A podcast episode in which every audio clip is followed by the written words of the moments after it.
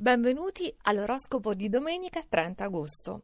In fondo troviamo il segno della Vergine. Il plenilunio inizia a decrescere, questa luna calante nei pesci vede l'alta marea di tutte le vostre perplessità che comincia finalmente a calare, è durata poco.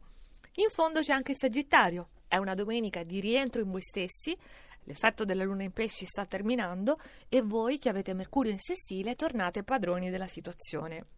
Gemelli, è una domenica, ma non di riposo per voi.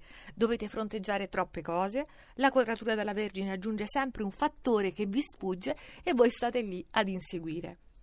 Toro, per forza, quando Venere si mantiene sempre così ostile, voi, che pure siete per esempio in amore fedelissimi, ecco vi sentireste quasi di cedere alle tentazioni che vi propone una luna malandrina.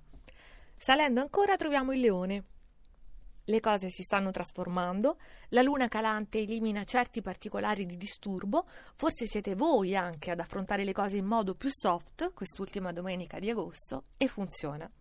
Bilancia. Domani vi troverete con Luna e Mercurio in attrito. Conviene fin da ora predisporsi ad un compromesso, qualcosa che può e deve modificare l'esattezza troppo ideale dei vostri piani.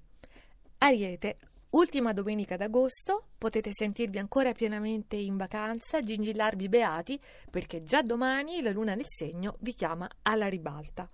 Acquario, voi con Mercurio in trigono avete recuperato simultaneamente la chiarezza delle idee, ma soprattutto sono gli altri adesso che recepiscono al volo, non c'è più bisogno di tante parole.